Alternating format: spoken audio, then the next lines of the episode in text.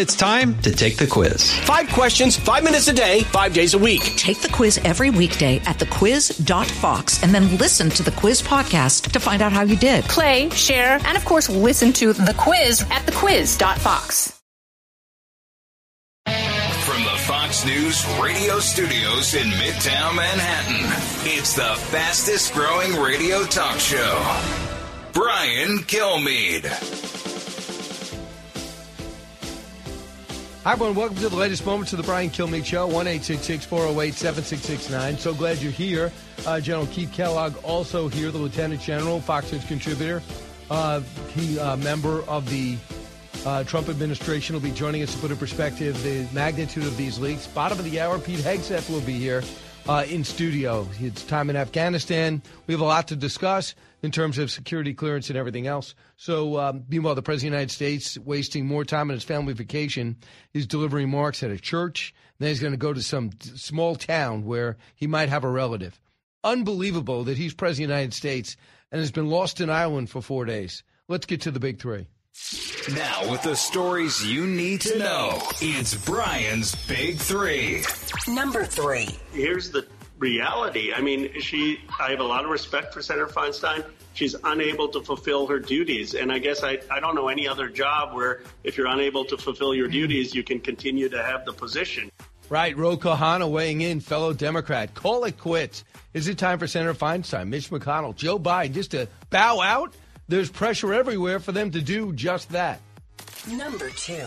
But I think come 2024, uh, our party is going to choose a, the right standard bearer to meet this moment, to strengthen America at home uh, and abroad. Mike Pence, short time ago, pulling away despite his unrelenting legal challenges. Donald Trump leads a growing list of Republicans in the primary. Are the big guns like DeSantis, Pence, Pompeo, Sununu waiting too long to get in? Is it already too late? We'll examine. Number one. Today, the Justice Department arrested Jack Douglas Teixeira in connection with an investigation into alleged unauthorized removal, retention, and transmission of classified national defense information. That's the electrifying Merrick Garland. Unexplainable, but I will try. How a 21 year old National Guardsman can gain and leak the most highly classified intel uh, possibly our country has to withhold. Our reputation globally has suffered again.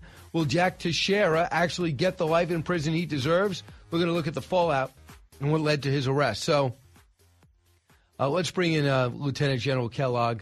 Lieutenant General, what we know right now is this guy, uh, this National Guardsman located in Cape Cod, um, Otis Military Base, uh, formed a chat room, uh, Thug Shaker Central, decides to show off by displaying and revealing all this intelligence information and told the 20 guys, keep this to yourselves. And believe it or not, General, they didn't. Are you surprised by all of this? Yeah, Brian. Well, first of all, Brian, thanks for having me. Look, it's really not understandable. I mean, I'm just, you know, I think like most of us out there, we're just stunned by it. And I think there's a lot of things that that they have to look at it initially of what actually happened. One, there's a real access control issue. There's too many clearances. When you have 5,000 people like him who had access to top secret documents like that and were able to extract that information and send it out over uh, in, in a chat room is stunning to me. And part of that, I actually believe, Brian, we've got a cultural issue that this is okay. It's okay to do stuff like it. No, it's not. But it's compounded by a president who said, when he was asked a question just yesterday about the leaks, he said, well, there was nothing of consequence. Well, that's insane. And of course, there were things of, of consequence because it was damage to sources and methods and also allows our adversaries to change the way they operate. and this guy needs to be prosecuted to the fullest extent possible. And we have to ensure people recognize that that kind of behavior is absolutely unacceptable. It creates enormous distrust among our allies and and basically they're saying like the same thing you're saying and I'm saying who's really in charge? And I don't think anybody's in charge for this to happen. It's it's just stunning that this got away from us. And they need to sit down and really have and I don't mean they mean the the administration because I don't think they can police themselves. This is something they need to turn and I don't even mean the FBI this is something that Congress needs to investigate and said, how did this happen? And bring everybody in there to include the intelligence agencies and the administration and put them on record and say, how did this happen? How do we solve it? How does it make sure it doesn't happen again? Because my concern is with their attitude right now, it's going to happen again.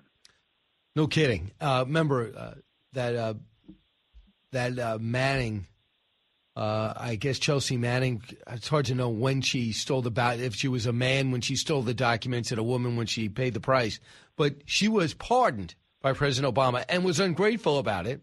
Edward Snowden's living a good life over in Russia. He feels like he's a hero. So, uh, what's the big deal? This person says, I didn't intend. I'm a patriot. I just wanted to show off for my friends, it seems. So, yeah. this guy's this guy's title, I, I find it a little bizarre. He's a cyber transport systems journeyman. He needed a higher clearance because he was responsible for network protections, and he did have the lowest Air Force rank of enlisted groups. So he was maintaining the communication channel, so he needed to know what came through it. Yeah, you know, Brian, part of the problem you're running into is when they do these clearances, and this is what I'm talking about access control, the amount of clearances. Most of these clearances now are granted by civilian contractors of corporations that go out and actually do this access control and who should be allowed to have it. And they don't do a great job. I actually was the company uh, years ago that that had one of their units do this you know, when I was vetted, um, when you're in the White House, you're vetted by the FBI. They do a when they do a background check on you, they really do it. But so we're letting a lot of people through the gaps out there, just let them through, and, and that's what I'm talking about, having too many people, and how you cure that partially is you put guys like this in the supermax. You know, you just basically say, if you do something like this, we are going to put you away for the rest of your lives, period. And you actually have to put fear into people. But the also we have to have change the attitude, like the president is nothing of consequence. We have to make sure people understand the damage they're causing out there because most of these young men or women who are this young don't understand the consequences of their actions. What's happening overseas, mm-hmm. and the, our adversaries are just looking at jobs and he's you know they've embarrassed the United States on multiple fronts. So this is one of those. Yeah, you're right. It's a long-term fix, meaning long-term meaning I don't mean ten years, five years, but it's like a year, year and a half. They're going to get this thing fixed, but they've got to do a complete review of this, and basically maybe they need to start just withdrawing clearances in mass. Just say we don't need five thousand. We're going to withdraw, you know, 4,500 of these right now and just pull the uh, clearances away from everybody. So, General, uh, we got um, issues on the state of the war, casualties uh, before they changed it. The Russians have about 200,000 casualties, uh, many dead. Uh, the Ukrainians slightly less. Uh, they do need more missile defense rockets in order to shoot these things out of the sky. They've got they've really suffered a lot of their infrastructure damage, and they expect a spring surge on the Ukrainian side. But we gave away the battle plan, so they got to change it somewhat. What is the state of the war? What are they telling us, and what do you think it is? Yeah, you know, Brian, that's a great question because I've said this repeatedly. Look, we've given them uh, kind of lip service. I mean, we've given them a lot of kit, but we haven't given them everything they need. But let me just give one example. Okay, we, we're we're beating our chest and saying, "Oh, this is really good." We gave them 31 Abrams tanks. That's battalion. They need brigades of tanks to do this. You know, they, you know, the Germans gave them the Leopards of a battalion's worth, and the Brits a battalion's worth as well. And here's how they can fix this really quickly. And I've said this, by the way, in Senate testimony. I said there's an there's a prepositioned stock in Germany called APS2, Army Prepositioned Stock 2, and it's got brigade sets of equipment. It was there designed to defeat the Soviets and the Russian army, and that so the American troops can fall in. Is it ours? Just the, yeah, just give it to the Ukrainians. Just say, look, this stuff is sitting in Germany. It's been maintained. Just turn it over to the Ukrainians, give them this full kit so they can fight the Russians. But what they're doing right now by not giving them the equipment they need, you're going into a long range st- stalemate of a, uh, an endless war. And this is not going to win well for the Ukrainians or us. And the only way that Putin understands strength, and the only way you're going to get Putin's attention, if you can help the Ukrainians defeat his army in the field in Ukraine, and then Biden picks up the phone, which he has not done, Brian, and he tells Putin very clearly, look, you've got two options. You're either going to lose your army in the field or you're going to take it home to Russia. One of the two, that's your choice. You get to make it. But by not doing that, and all the, the money we've given them, which is 75% of the of the, the the money and equipment comes out of the United States.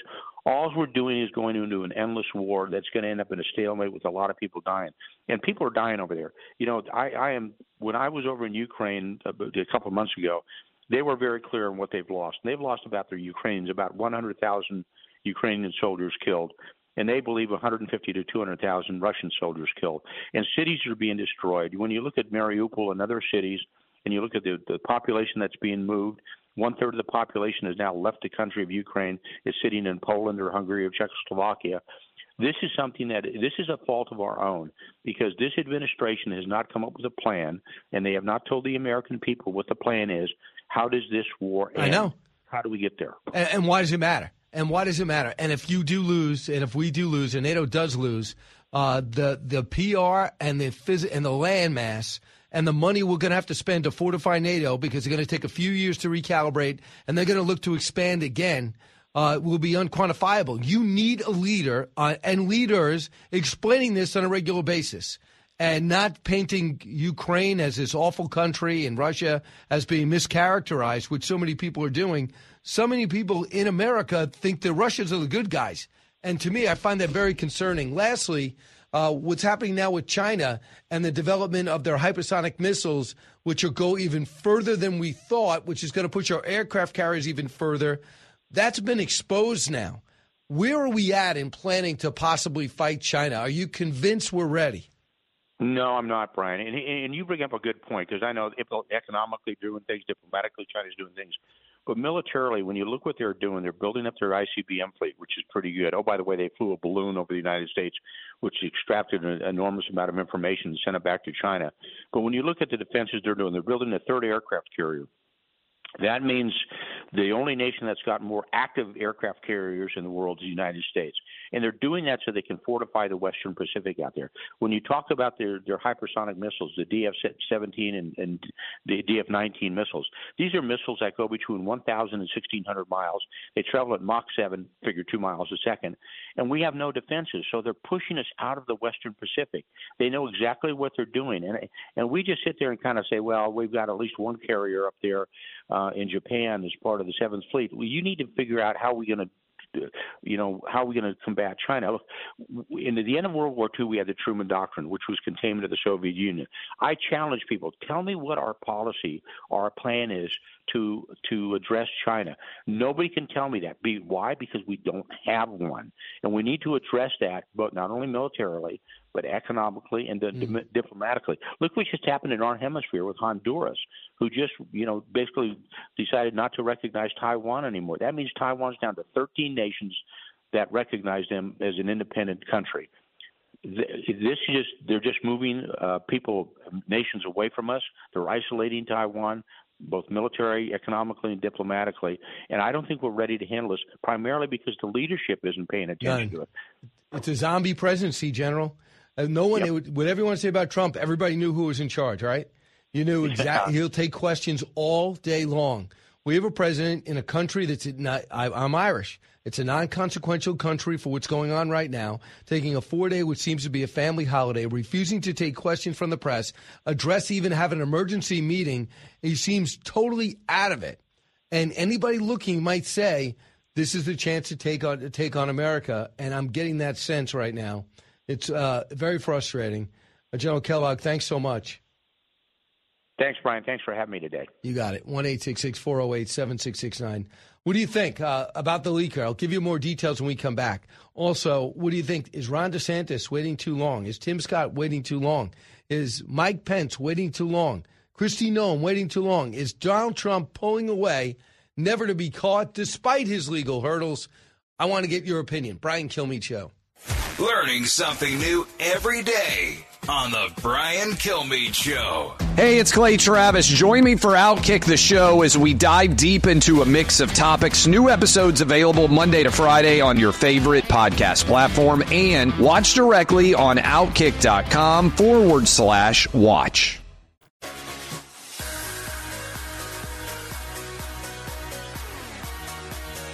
He's so busy, he'll make your head spin. It's Brian Kilmeade. It's early in this process. I do think we'll have better choices. I think nobody could have defeated uh, Hillary Clinton in 2016 other than Donald Trump. But I think come 2024, uh, our party is going to choose the right standard bearer to meet this moment, to strengthen America at home uh, and abroad. But I, I just trust Republican primary voters. I trust the American people to choose the right leadership for America. They've done it again and again.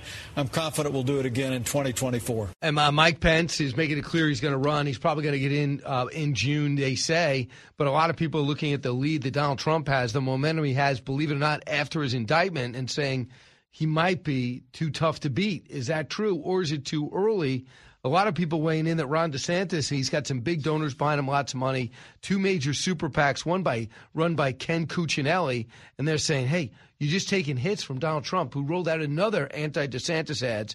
He is ignoring the rest of the field." But yesterday, Ron DeSantis signed a bill that was given to him from the supermajority Republican House in Florida that would drop the abortion ban to six weeks. Now, that's pro lifers love it, but independents and undecideds don't. Will that be trouble? Here is here is um, what they're saying. The Florida governor came out and uh, and said about the six week ban that he thinks it's a good move. They also have exceptions for rape and incest, which I think is necessary. He tweeted this out there, Ron DeSantis. I signed the Heartbeat Protection Bill, which expands the pro life protections and devotes resources to help young mothers and families. But Ron DeSantis has lost some nomin- uh, some fellow lawmakers that he used to work with in Florida. And the biggest one, Anna Paulina, Matt Gaetz, not a surprise, Corey Mills, a veteran you th- thought might side with Ron DeSantis, but didn't. Byron Donalds was a big surprise. They say the, the DeSantis team reached out the six of the Florida lawmakers and asked them to wait. So clearly, he's running. But is he waiting too long? Here's Mike Pence, cut 20. I think there is a, the need for some kind of threshold that says we're going to limit access to abortions for no more than X number of weeks because we continue to see the rise of the far radical left wanting abortions up until the, the day of birth. And so we cannot be a country aligned with North Korea and China when it comes to what we hope to be a culture of life. Unfortunately, when we hear the we hear the left talk about this issue, it's not a culture of life. 20 weeks is what you would agree to? Well, I mean, I, at least 20 weeks. I mean, there, there's no question that I think the 15 weeks has a lot of reasons for us to understand that divide, though. The yeah, so that was Tim Scott. He has exploratory committee. He's probably two weeks away, in my opinion, of saying I'm officially in. He's getting his money together. He feels as though he could fight and win without going directly at Trump. I'm not sure that that's going to work. And I'm not sure anybody has the answer, by the way. So Ron DeSantis is uh, focused on book tour remarks and doing book tour events. He's going to be heading to D.C. in um, on April 18th for a meet and greet with Republican – um, uh, with different Republican higher ups, stirring some more 2024 rumblings. Uh, DeSantis will meet with Congressman Mike Gallagher, as talented as anybody in Washington, Congressman uh, Darin LaHood, as well as Congressman Randy Feenstra, who hails from the First Interstate Caucus over in Iowa. I know, too, that DeSantis is extremely close with the Iowa governor. Now, yesterday, Donald Trump, for eight hours, was grilled about his business. And he came out and said, he felt great about it. And he also had used his Truth Social account to rip the attorney general. He said, Why did you give out the time in which I was showing up? The minute you tweeted that out ahead of time, 9.30 in the morning, you made life extremely difficult for the NYPD, who are coordinated with the Secret Service. So I can't imagine what it was like for seven hours. Last time, he said took the fifth 400 times. I don't think he's taking the fifth this time. So we'll see what answers he gave. It's always dangerous, even if you're 100% innocent, to sit down for seven hours with a lawyer who's trying to trap you, by the way. Brian Kilmeade. Pete Hegseth next.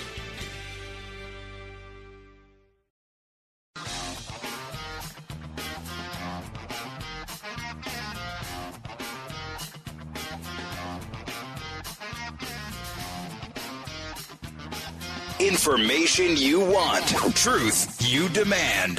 This is the Brian Kilmeade Show. How did this happen, and isn't this a massive security breach? Uh, again, we need to allow the investigation to run its course. We'll, of course, know more uh, when that is completed, so I'd, I'd refer you to, to DOJ on that. You put into context the damage that has been done by this leak? Again, right now, we're continuing to assess the scope and the impact Um, and, and so that's work that will be ongoing. I could not. He might be a good guy, but he's a terrible spokesperson. General uh, Brigadier General Pat Ryder. I get it. You're supposed to spin when you're a press secretary, whether it's the Pentagon or the White House, State Department, but the, you could actually show some passion. I cannot believe since this top secret intelligence would be out and about, it's embarrassed us with allies and enemies, and the trust level has just dropped through uh, through the floor. And we got to get to the bottom of this, and we got to fix that. What is wrong with saying something like that, Pete Hegseth? Fox and Friends Weekend co host, no tie, author of Battle for the American Mind?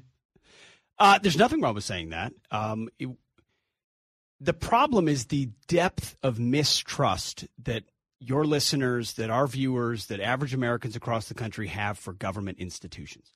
How do they know what to believe these days? How do they know know who to trust? What is real information? What is being spun by authorities? This guy's house gets raided with you know, by, by, a SWAT team. He's a 21 year old National Guardsman, shared information. Yet in other circumstances and other cases, there's no action taken. Right. We, we don't know where's the manifesto of the Nashville sh- trans shooter. Where's the Dobbs leaker out of the Supreme Court? I don't want to tell you what to do on the weekend, but wouldn't it be great for you just to call the Nashville Police Department and just on the air and just say, I'd just like to see the manifesto? We should. We should. I mean, these are the types of things we can't let go. Right. Yet now we're. I agree with you. Obviously, this is a serious breach.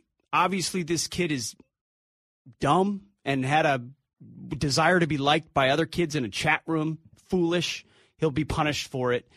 But but the way we whip our i mean the bigger revelation to me in this was what we learned from these documents that are leaked which is that we're not getting the full story or a clear story about what's happening. That we do have an understanding of how much we're driving our enemies into in, into the driving former allies into the hands of our enemies. I mean egypt are they going to send weapons to china now because we've effectively to russia excuse me? Uh, because even though we spend how many billions in defense? 50 50 billion dollars we spend to support them so it's revelations like that that to me are far more significant. I know 21 year olds out there have security clearances way beyond probably what they should have. This is an IT guy who had that. Unfortunately, he crossed his oath and, and did the wrong thing with it. That's not the surprise to me. I mean, overclassification happens, too much access happens, mm-hmm. humanity happens.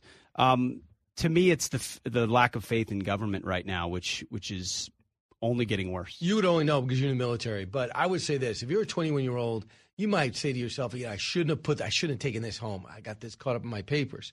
As opposed to, I'm with a bunch of teenagers who I have never met, a chat room which I created, and I'm going to impress them with military intelligence they never should see, and ask them to promise not to let it elsewhere. Who's training this guy? I mean, I don't. I'm not caught up. People are writing me saying 21 year olds are asked to go to battle. Why? why you, I'm not fixating on the number. I just would want someone to prove themselves. How do you prove yourselves at a young age that you can be trusted? I mean, you do it in sports all the time. I'm not going to give you the ball until you prove to me you got the playbook down. How are you going to act under pressure? I'm going to train you. Who trained this guy? I mean, this is the, he got the same training anyone else in the military would have gotten.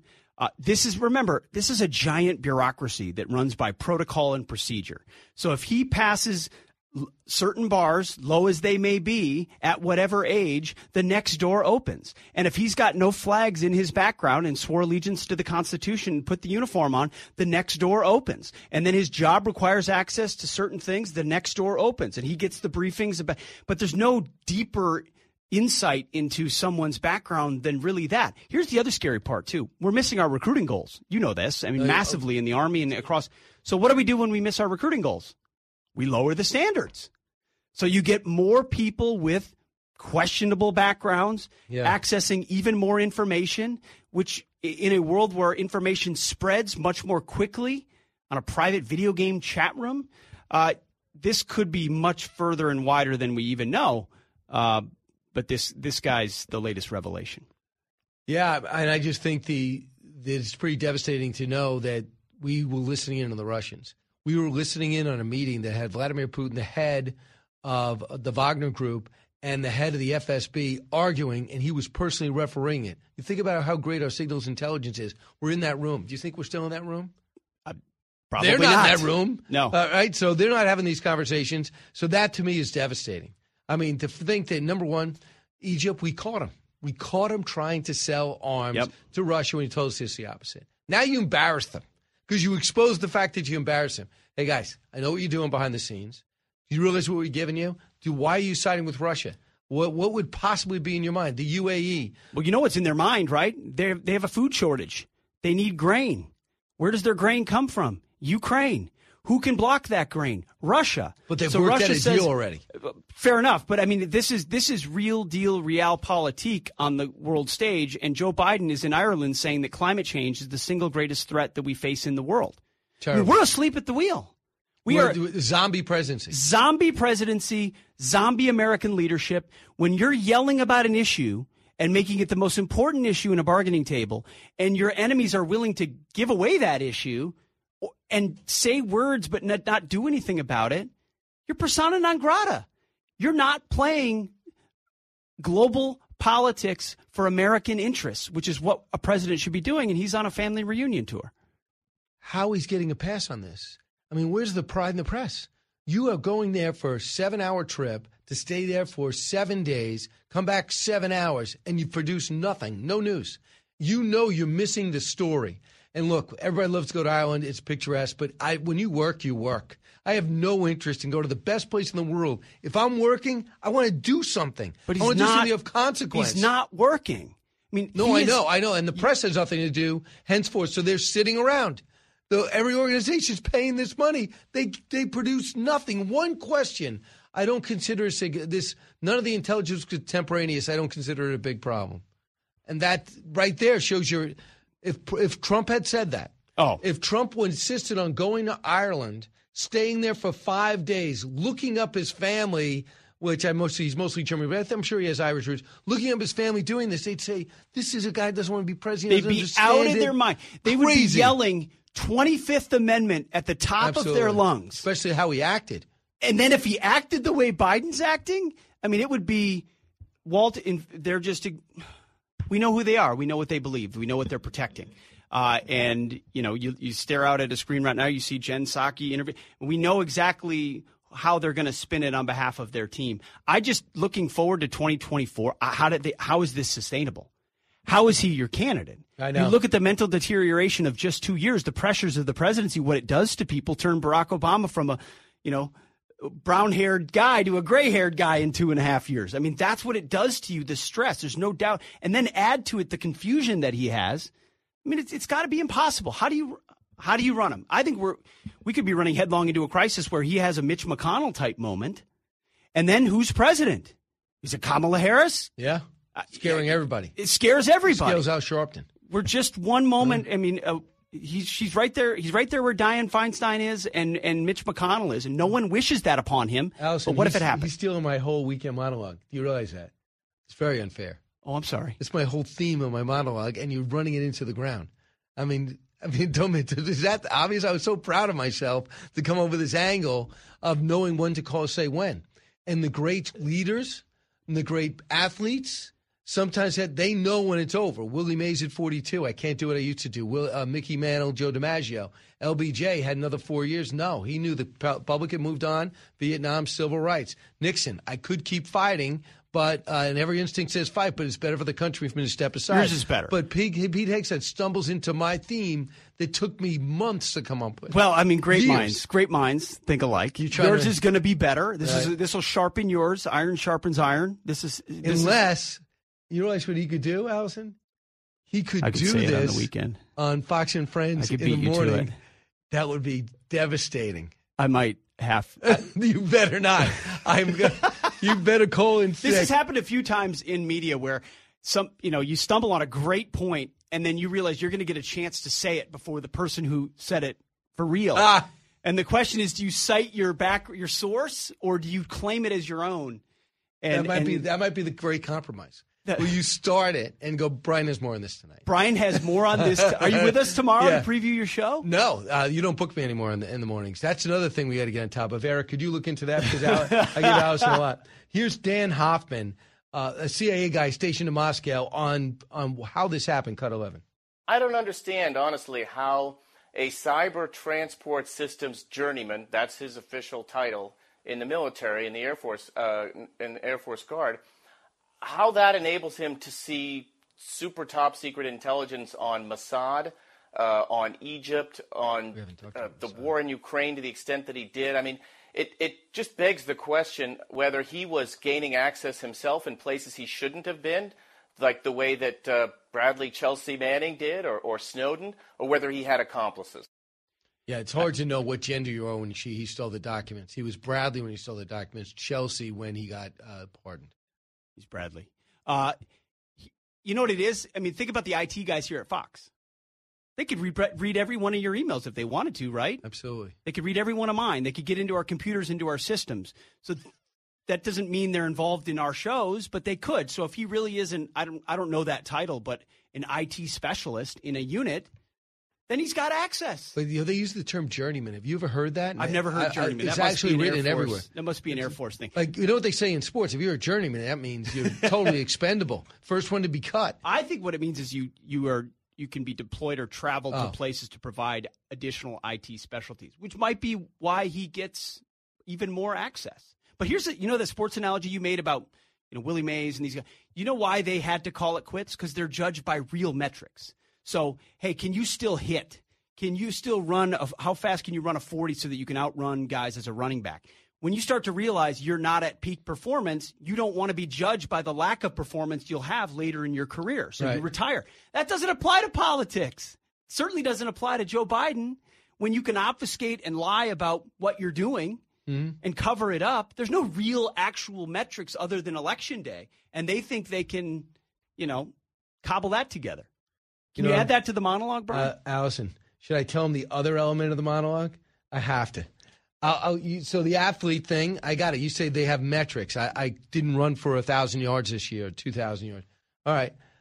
Look at entertainers. Seinfeld says, uh, I, I have respect for the show. I'm getting out on top. Jackie Gleason in an interview said, Why'd you only do one episode of The Honeymooners? Uh, He said, I knew I couldn't do it any better.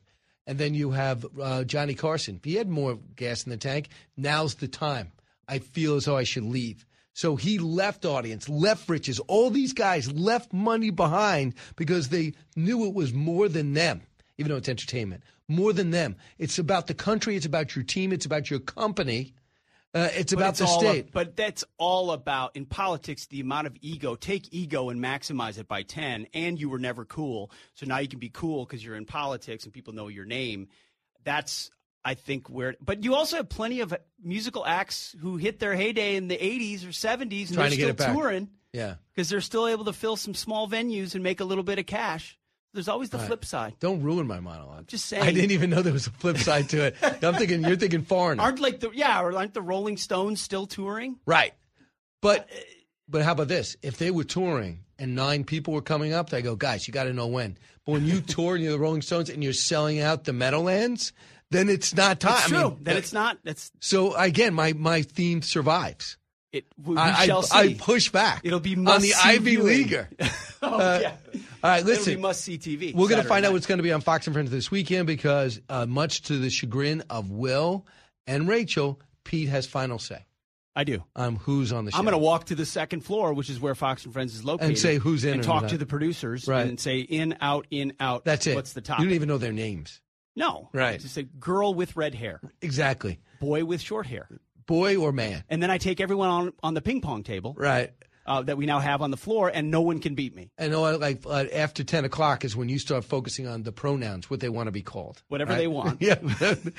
you ever get an email from that? My pronouns are he, they. Well, do you get the emails that they're included in the name now? You see that? Rarely. Uh, yeah. It doesn't go well. I don't need to expand on that. Yeah. Back in a moment. Educating, entertaining, enlightening. You're with Brian Kilmeade.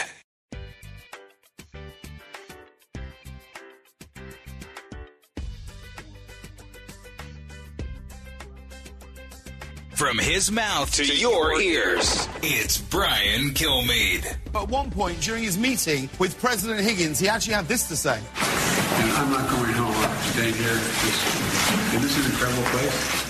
And 70% of Americans were like, okay. So thank you all. God bless you all. Let's go. Let's go. Lick, lick the world. Let's get it done. Lick the world. Lick the world. Lick the world. What is going on? Pete Hegseth is here set to host his show uh, for eight hours this weekend, six to ten. What are you doing today? Uh, a bunch of shows. What are you doing? Doing uh, Gutfeld, doing Outnumbered, Right. doing Hannity, I think. and unfortunately, this is a point of contention for us, but I think I'm taping bon- uh, Bongino too. I don't know. Every week he locked you up in the seventies. Before seventies. you had a show. like in 74, 1974, I he locked you up. I know. Right. I'm sad about it. No, the thing is, um, I don't really want to book you anyway. So it's. I mean, I'll, I'll pretend as if it matters, like I'd want you on the schedule. Damn, I'm you're not on the rundown again. The headset deal still stands. Um, Busier than Joe Biden, let's put it that way. right. I mean, doing outnumbered. Doing outnumbered. Yeah, today. I'll tell you, this how how do you as if you're an honest person on the other side, to your point, at what point do they start or will the book be written there will be a book written by a reporter, intrepid someday, saying, of course we all knew and we talked about it and we tried to address it and we tried to corral him but there's nothing we could do who's the person pushing him forward and along is it Right. really him is it his wife is it other political operatives i don't know And, and this is for people listening right now. It's nothing to do with his age. It's his actions. Bernie Marcus of Home Depot, Bernie Sanders of Vermont. Uh, you know, uh, Tom Brady is really old, right? Didn't he have to retire? he didn't have to but he chose to Right. So he's fine. Yep. He's thinking he would be a better president. So this president was actually asked a question. What are your What are your uh, advice for for success? Like, what is the keys to success? Unbelievable. And his answer was get a COVID shot. And then eventually was I knew this guy named Jesse Helms. He's talking to Irish children. That's his advice. Jesse Helms COVID shot. So right there is it's the whole picture of that moment so he's, he won't take questions from reporters but he'll take a question from a kid Oh yeah, and by the way, Hunter had to help. That's what I was going to say. The kid says, What are the steps to success? So, like, a little confusing, but not confusing. You know what he's talking about? Hunter had to walk in and rephrase the question for Joe, to which Joe said, Make sure you don't get COVID. That was the answer, followed by Jesse Helms. He didn't really like black people, but, you know, what Yeah. are you, what is going on? Who's coming on your show from six to ten Saturday and I have no idea. I think you do. I, I don't. We're going to do You don't know. off the wall on this. I'm on the document wall, you're off the We're off the wall. You're on it. Right. And then I'm going to figure out in 20 minutes what else we're doing. on What's the your booking? You do everything. I unbook show. and book. Well, thanks, Pete. I think. Thanks, Brian. Well, I'll leave, I'll leave, I'll leave From high atop Fox News headquarters in New York City, always seeking solutions, never sowing division. It's Brian Kilmeade.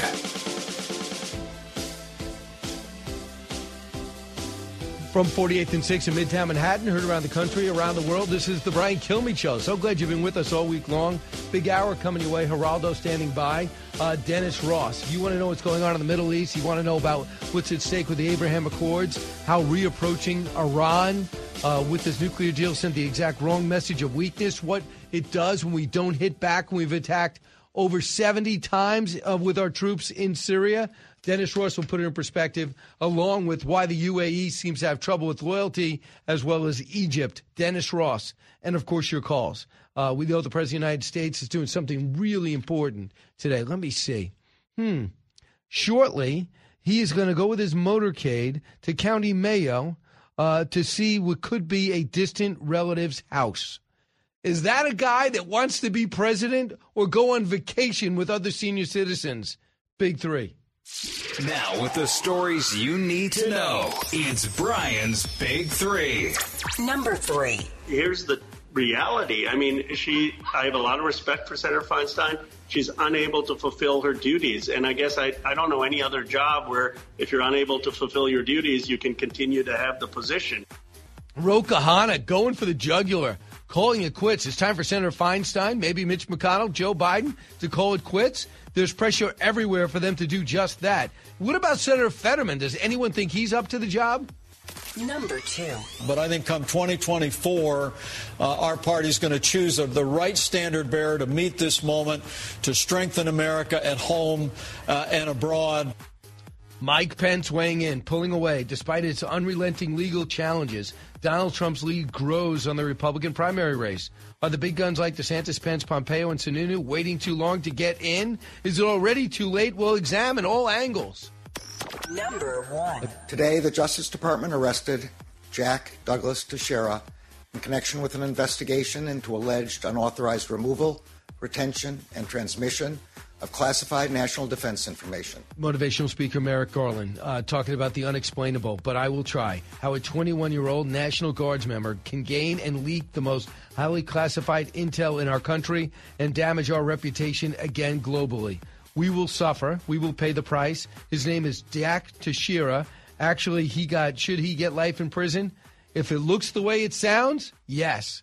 Geraldo Rivera, I'm not optimistic he'll get it. I mean, think about this. Bradley Manning got Chelsea Manning now got a pardon for doing the damage that uh, that they did. I guess they is the proper pronoun when you're a man and a woman. When you are a male, when you steal the documents, and a female when you're pardoned. Uh, we're going to go over later. That's that's a dilemma. I can't. I'm I gonna can't work weigh on in that. on the transitional pronoun. It's uh, If you don't mind, complicated you me. should get your call to your chief of staff and see if we can get some help on that. And same with Snowden living a good life in Russia. Uh, what price did he pay? But this guy wasn't anti-American. He was just totally irresponsible. If we're to believe what other people in his chat room said, Geraldo. He's a schmuck. I mean, uh, I I hate to say it. Uh, you know, he he does not have the malevolence, Brian. He wasn't seeking to undermine the national security of the United States. Uh, he was in this hacker group, these thug shaker central hackers. Uh, you know, they uh, they they wanted to tell everybody to inform, to impress. Uh, you know, uh, they're pro-military, anti-war. I mean, it was just uh, it's a, a, a comedy of errors, and the system, I think, really is the.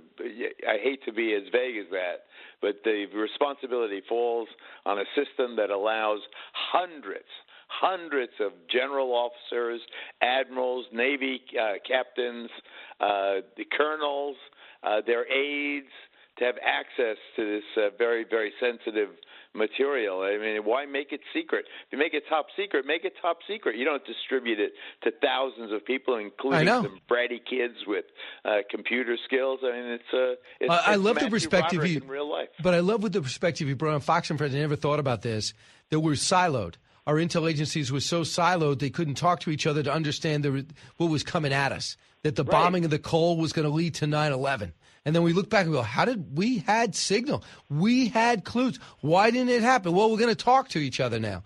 And now we talk to each other, and along the way, there's knuckleheads like this 21 year old who wants to impress fellow male teenagers with his leadership and access and his knowledge of guns and memes, and decides to irresponsibly bring this stuff into a chat room and think it's not going to get out. I mean, people uh, who aren't didn't grow up with an iPhone in their palm might fall into thinking that they have a private chat on social media, but not a 21 year old. He knows it's never going to stay private. not only does he know it's never going to stay private, but when uh, he initially distributed it and it didn't catch fire, it didn't, uh, you know, cause the the prairie brush fire that he expected. He went back in and and released more information.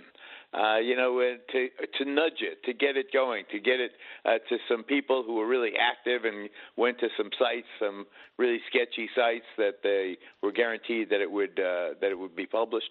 Uh, you know, it's a, this is what happens. This is you know what happens when you have kids who, who are very skilled, very adapted uh, at hacking. Uh, and you have a system where there's not enough discrimination as to who gets access to this material. Uh, so if a secretary can get it, uh, then this kid, Teixeira, can get it. Then uh, you know the next thing you know, it'll be on Telegraph, and the Russians will get it. It's uh, I, I think you know, you're go, going back quickly to 9/11 and that siloing. Uh, nobody talked to anybody uh, pre 9/11. Uh, you had city, you had state, you had federal, various federal agencies, national security, you had uh, CIA, you had various agencies, all had snippets here, there, and everything. If they had compiled them, they could possibly have stopped the greatest tragedy, Yeah. uh, worst attack on American soil ever. Uh, but they, so they they liberalized everything. They made everything more open, uh, communications freer, but without dams, without checks and balances, without adults in the room supervising uh, these kids, uh, metaphorical and chronological. It's uh, it it, Right. it is a tragedy. I, I read it though. I you know I only know what I read in the papers and you know in the various briefings. It does not seem as if anything really crucial. Uh, and it, it, it when the Russians started, uh, you know, uh, altering it to make their casualties less than they were cited in the documents, and the Ukrainian casualties greater than cited in the document. When they started messing around with it, I think that that helped defuse it. Ironically, Well- uh, when, when the Russians started, uh, uh, you know, toying with it, then there was no credibility with anything. Well, I'll, uh, um, I, I think that this will might sober you up. If you read Josh Rogin today in the Washington Post, it turns out that they've uh, it looks like they have leaked out that we know that China has lengthened the distance on their hypersonic missiles, which means our aircraft carriers have to be such a distance away. It's going to they're going to be ineffective against a Chinese offensive should they target us. Number two, they've stopped and altered the offensive the Ukrainians have because the initial plan was leaked out in detail. They also know that there's going to be an exhaustion on the rockets that go into missile defense. So, therefore, there'll be a big benefit for Russians to flood the zone because by the end of the month, our rockets to, to knock them out of the sky will be lessened. Now, also, our allies, it turns out Israel's Benjamin Netanyahu, the prime minister, the Mossad, according to reports that we have picked up, was helping foment the riots against Netanyahu and his changes to the judicial branch. That is not healthy as a fact, and that it's in the public square. It's really damaging, and in reality, is really concerning. So but the UAE, really concerning, Brian. Yeah. But just let me say this one thing: How do you know what's real now, though? That's my point. How do you know what's disinformation? How do you rely on? We've got 18 divisions, uh, you know, at point X, and they're going to go off on Y date when it's really they have. Uh, 15 divisions at point A, and they're going to go on uh, December. You know, you it, once stuff gets jumbled, once stuff gets altered, uh, you, there's there's a low reliability in terms of Netanyahu in that particular leak. I don't know that it's true. I hope it is true that the Mossad's working against their own government. that the Mossad is understanding the political nature of the Netanyahu coalition and the destructive course they were on in terms of Right, the. but, but you never want the Court of CIA working against the White House, like, uh, and you don't want the Mossad Well, working you don't know what's real. You don't know what's real, and uh, you, yes, of course you don't. Right. But, But hey, uh, I want to get another topic if I can. Right, you see that Donald Trump has lengthened his lead in almost every poll by between 26 and 35 points over the only other guy in double figures consistently, and that is Ron DeSantis. Here's what Tom Bevan said last night about whether DeSantis is waiting too long. Cut 24. I mean, the problem for Ron DeSantis, listen, he's de facto a presidential candidate. I mean, he's been acting like a presidential candidate for the last few weeks. That's why Ron DeSantis' supporters should be nervous, is that over that period of time, he's given speeches at the Reagan Library, he's been to Iowa, he's been all over the place, um, effectively running as a candidate. And during that time, his his uh, his polling numbers, he's gone from 30% down to 25%. Meanwhile, Trump has extended his lead from 15% over to, to 27%. So the problem is not necessarily Ron DeSantis has to say he's a presidential candidate, and that's going to turn things around. The problem is he's out there right now, and everybody seems to be galvanizing to Trump. Obviously, events have, have caused that to happen, but I mean, I think that's the biggest worry for DeSantis folks right now. Is it? Should they be worried? Uh, of course. I- I think Trump is the probable nominee, uh, absent some ex- external uh, event like a like a Three more indictments? another indictment. uh, There's going to be more I indictments. In, in terms of uh, DeSantis, uh, all I see about DeSantis on my TV is ad after ad after ad, I guess paid for by Trump or Trump associates, Yep. That said uh, DeSantis is not ready for uh, the big time. DeSantis uh, doesn't know what's uh, happening. DeSantis is naive. DeSantis is too small for the job. Uh, relentless. It's as big as my pillow on our, our channel. Sometimes some of those ads. Uh, so I, I think that DeSantis has not really started running in an effective way. Uh, and I, I, I sort of, I sort of like him. I much, much, much prefer Chris Christie. I think Chris Christie would be a much more effective, uh, powerful Republican nominee, and I could, I could back Mm. him with verve and uh, and vigor because he's I'm, a I'm- real adult. I've always been a big, big fan of Krug, the governor. He's a, He's he's a really a, uh, a, a slugger. You see him on Bill Maher; he can handle himself with uh, uh, any kind of hostile crowd. I, I I like him, and he makes DeSantis look like a schoolboy. Well, well, yeah, I'm- I'm very curious to see them all out there. See, before you run, do you really want to waste any money? But he's, he's allowing President Trump to to label him, to marketing against him. He's going to have to deal with that branding unless he gets back out there. And I think he's rolling out an ad today. He's got this pudding ad. Uh, it's kind of disgusting that you got to check this out. Uh, he, it, it shows him uh, Ron DeSantis eating pudding with his fingers, airing on CNN right now Oh, oh. after a generic uh, Viagra spot. it's crazy.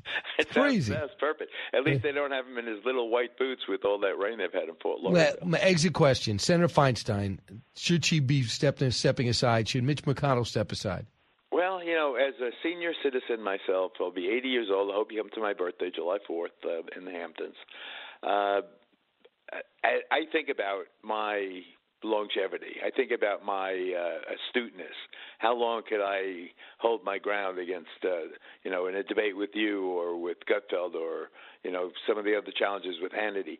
Uh, you know, and it's something I think about. I mean, so far I, I come to the conclusion uh, that I, uh, you know, I, I've still got a couple of miles to Of run. Of course you do. That the uh, that the horse ain't. But you're yet. taking your own account. But but I but I'm thinking ahead, and I, I with Dianne Feinstein specifically, and she's such a wonderful lady, and she's been so effective over the years uh, representing California.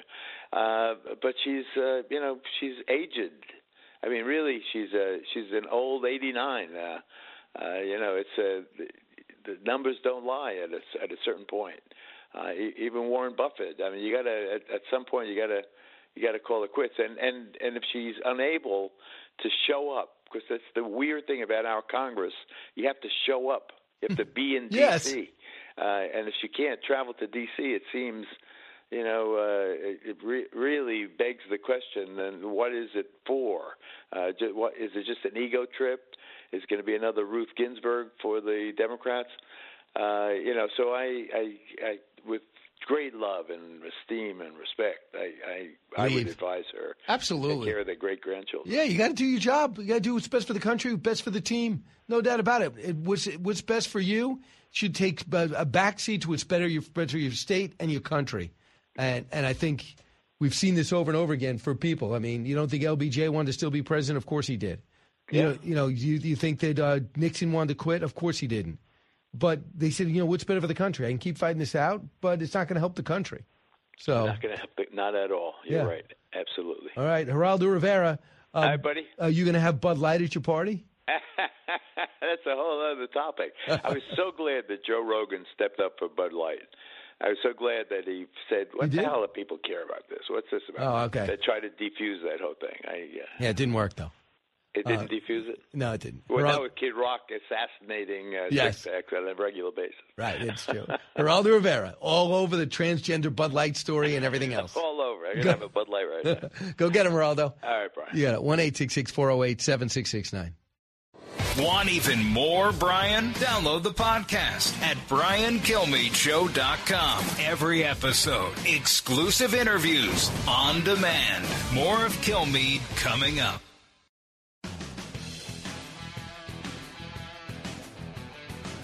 A talk show that's real. This is the Brian Kilmeade Show. This afternoon, the FBI arrested a 21 year old Massachusetts Air National Guardsman in connection with the leaking of classified documents that were posted online. The leaker is described as a lonely young man who is part of a chat room group that shares a love of guns and military gear. You know how sometimes, you know, you find yourself going, it's, it's always who you'd least suspect, isn't it? This isn't one of those times. As a 21 year old, he's, he's devastated that this mistake may cost him his future, but he's also thrilled that he's posted something online and it totally went viral. Uh, he's posted Thug Shaker uh, control channel, central channel, and it was on Discord. And then it was between 20 guys. And for a while during the pandemic, they were all bored. He was the older one. And according to this teenager that was in there, he would provide some leadership. And these guys going through some rough times, and he would help them out and show great compassion. Also, would put up that he loved guns and loved sports and uh, loved God, big Christian kid. And then he would also say, Look what I do for a living. Look at what the country's really up to. Let me share some of this intelligence as long as you don't share it with anybody else. And then, being that they weren't reacting enough, he stopped doing the laborious task of copying over longhand. He just started taking pictures of it, leaving when he took some pictures, some of the backdrop that showed Gorilla Glue and different items. So then they went over to the Instagram of when they started suspecting him of their of his sister. And his sister posted on Instagram some things with the same Gorilla Glue in the background, and they said, This is the guy. And as they're surveilling him, the New York Times knocked on the door. When the New York Times knocked on the door, the stepfather popped out, who was also in the military in the past. He said, Well, what are you here for? Oh, really? He goes, I think my son's going to need a lawyer. A couple hours later, the son comes in. Uh, he's wearing red shorts and a gray t shirt. Now he's in prison. Brought down uh, by a big show of force. And man, he's done great damage. I'll talk about that more with Dennis Ross, what it means to the Middle East, and so much more.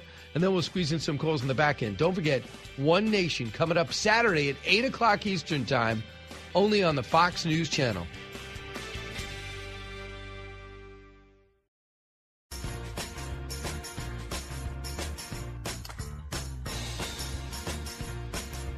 A radio show like no other. It's Brian Kilmeade. So they probably suspect we're spying on him, but they just don't like it to be publicized. And so there's going to be a lot of diplomatic cleanup on this one. And this is going to override other priorities. It's going to take a lot of the oxygen out of whatever other diplomatic priorities we might have with uh, with Egypt or with Turkey. These this is going to be the issue. It's going to be very difficult for Secretary Blinken, and I'm quite sure the intelligence community will be reporting on just how our foreign allies are seeing this. And then again, when it comes to our sources, uh, grave concern on their part. Can you protect me or not? Find out the UAE has uh, a little duplicitous, kind of siding with Russia. We find out about Egypt on the slide trying to sell Russia arms. With us right now is Dennis Ross, uh, William Davidson Distinguished Fellow at the Washington Institute for Near East Policy. Knows as much about the Middle East and beyond as anybody. Uh, Dennis, welcome back. Good to be with you. Dennis, how, how damaging is this to our allies? Put in perspective with the other major leaks. Well, uh, look, it obviously is damaging, and I'm glad you asked me it that way because I was in the Obama administration when we had WikiLeaks, uh, and I can tell you that was a more dramatic and a more serious set of leaks than this because it basically was compiling all the private uh, cables that had come in and basically conversations uh, that were being exposed. And I know it took us several months to overcome this. Uh, it, it clearly was a preoccupation. I spent a fair amount of my time meeting with a number of our partners overseas, explaining what had happened, what we were going to do about it, uh, that it wasn't going to change our basic policy. Uh, we would safeguard secrets and so forth. You know, the, the, the reality is we're going to pay a price for it it is not something we can't overcome. We will be able to overcome it, but it's going to be a distraction, and and it will be used against us by those who are competing with us. Oh, oh and so we're going to prove to be unreliable, China and Russia. And uh, what about this? Israel's Mossad possibly helping support the protesters against the sitting government, Benjamin and Netanyahu. Does, yeah, what really, about that? All right, I was actually I just got back from Israel, and I was there. I actually had discussions with uh, all sorts of people, as you might imagine. This is a this was one of the things that that really reflects a lack of understanding on the part of those who were providing these reports. I can almost predict exactly what happened here. There were at the time uh, all sorts of news reports that uh, Mossad was somehow involved in the demonstrations. They were not. What was happening is you had former heads of the Mossad, like Tamir Pardo, who was speaking to the demonstrators. You had 18 former former national security advisors in Israel signing a letter uh, to the prime minister urging a pause, a suspension of the legislative process, and a dialogue. And somehow these kind of public issues then got incorporated into a report that was under a classified heading. Just one thing to understand, Brian. In a lot of these, a lot of these reports are put into kind of a digest. Uh, and what happens is you can have a classified heading, but then you can have unclassified paragraphs within within the same document. My best guess is what happened is some analysts probably put this, you know, wrote about what was happening in the public domain, and it got misinterpreted or overinterpreted. There's no way Mossad was playing a role uh, in these demonstrations. The demonstrations basically embody almost every segment of Israeli society. And so, are there people who work for Mossad who are in the demonstrations? Yes, but not at a political level. All right, so that was one thing. What about the UAE and, and their allegiance to us? They've they've always been double dealing, right?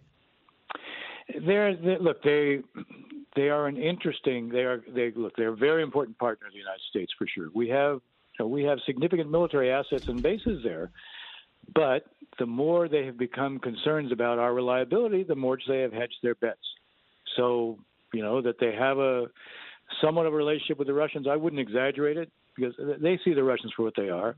What Russia has done in Ukraine has revealed more than anything else that it has a hollow military. They're not an impressive military force. The the idea that you have to hedge your bets because Russia can somehow help you or, or can be a threat to you if you don't, I don't think that's there. But I do think we're seeing a larger reality. We are seeing countries in the Middle East right now decide, you know what, there are a number of powers internationally. Let's have a decent relationship with each of them. So you tweeted something out too, which I think was really important, and I pointed it out. And uh, the fact that you did has much more credence U.S. forces, you tweet out, have been targeted by Iran's proxy forces in Syria again. In response to 79 such attacks in the last two years, we responded carefully three times. Understandably, we don't want escalation. The problem is our actions suggest we fear it. To deter this, Iran must fear it. So you're not, you know, you're not Mr. Uh, you're not a warmonger. You're just the opposite. You, you do your best work with diplomacy. And you're saying you can't work diplomacy unless we start showing some muscle. Uh, I couldn't put it better, Brian. Look, if you want diplomacy to work, it has to have a coercive element. If we want to affect the Iranians, first we want to stop the march of their nuclear program. And by the way, if we don't, we're going to end up uh, with a war there because the Israelis will feel they have no choice but to strike it. So if you want to prevent a war, you got to convince the Iranians they have to stop doing what they're doing. If they're attacking through their proxies us, they have to realize that that's very risky for them. When we react in a very limited way, in a very limited number, in a very contained way, the message we send to them is we're so concerned about escalation that they don't have to worry. We want them to be concerned we're going to hit them hard, and they should be fearing the escalation. If we want to deter them, you have to do that. If we want to affect them so that they decide diplomacy is in their mm-hmm. interest, they have to see what they lose if they don't pursue a diplomatic path. Were you as shocked as most people that Saudi Arabia and Iran were willing to talk to each other, uh, brokered by China? And what does it actually mean? No, I was not. And the reason I was not is I have known for the last two years, and it hasn't been a secret, but I've known for the last two years, the Saudis and the Iranians have been talking to each other. I've known the Saudis who were in the, those those talks, they were very clear with me. For two years, they said the same thing, never varied it. They said, uh, We have made it clear that they want to resume relations, they want to reopen embassies. We've said to them, they control the Houthis, they help to bring that war to an end, we'll, re- we'll reestablish relations.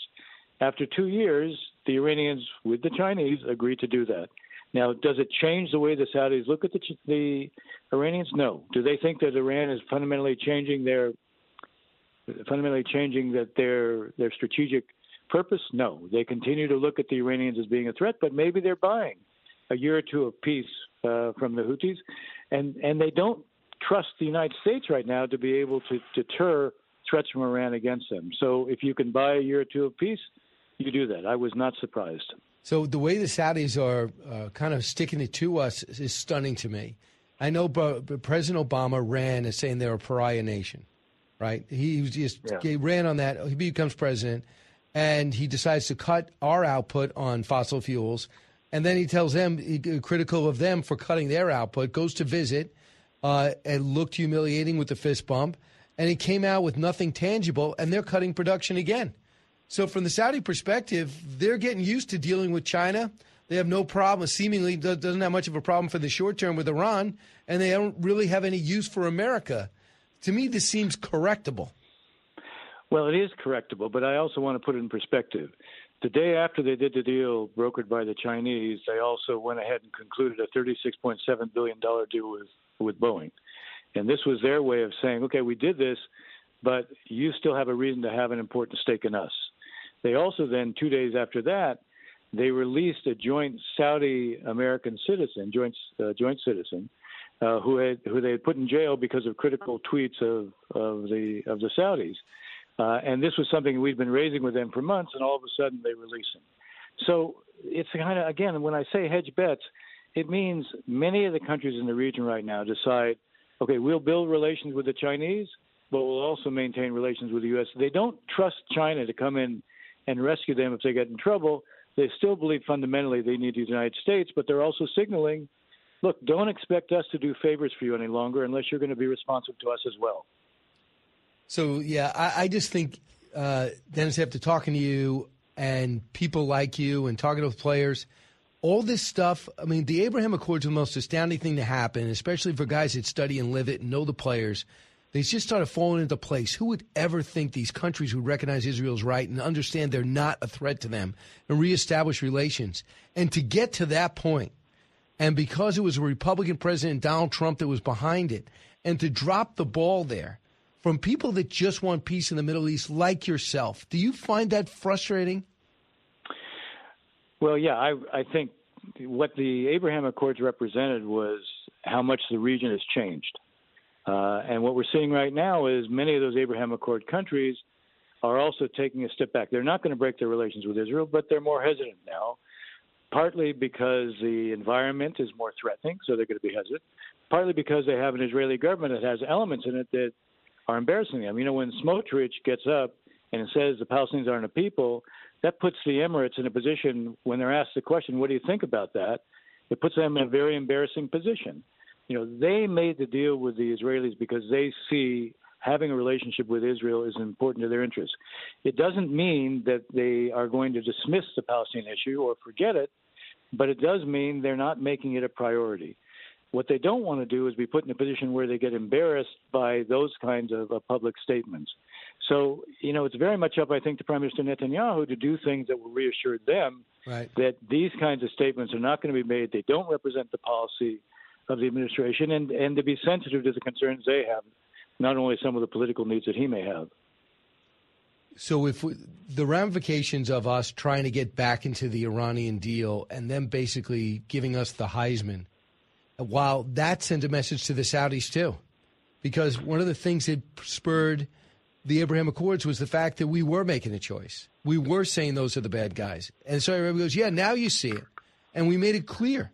And then, but now when you go back into a deal that they were not for and Israel was going to alter, they were going to take action that are that a nuclear deal. Now all of a sudden, Saudi Arabia has less of a reason to trust this administration. Don't you think? I think, look, I think the major element here is they don't trust us to to to basically deter the threats against them. Therefore, they feel the need on their own to make their own adjustments. And they've also gotten out there past the point of feeling that they should simply be responsive to us because we asked them to be. So I think we're we're in a new reality there. It's not impossible to correct it, but we have to recognize we have a stake in these countries we want them to be part of a broader coalition against the Russians and the Chinese. For that to be the case, we're also going to have to take into account their needs and interests as well, and to be and to recreate an image of reliability.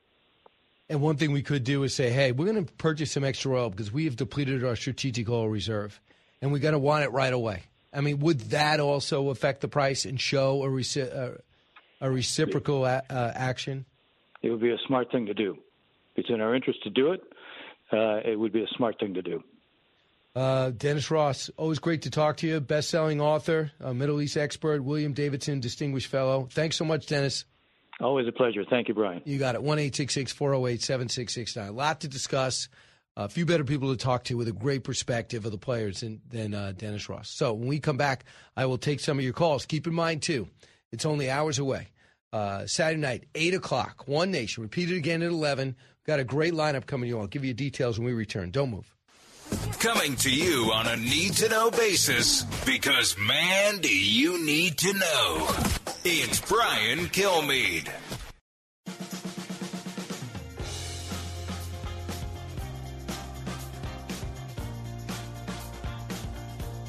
The more you listen, the more you'll know. It's Brian Kilmeade. Last night, the Chicago Bulls played the Toronto Raptors, and DeMar DeRozan's nine-year-old daughter went viral due to her high-pitched screams to distract the Raptors attempting free throws. Here she is here. And here's the voice you're hearing when Raptors shoot. She's screaming.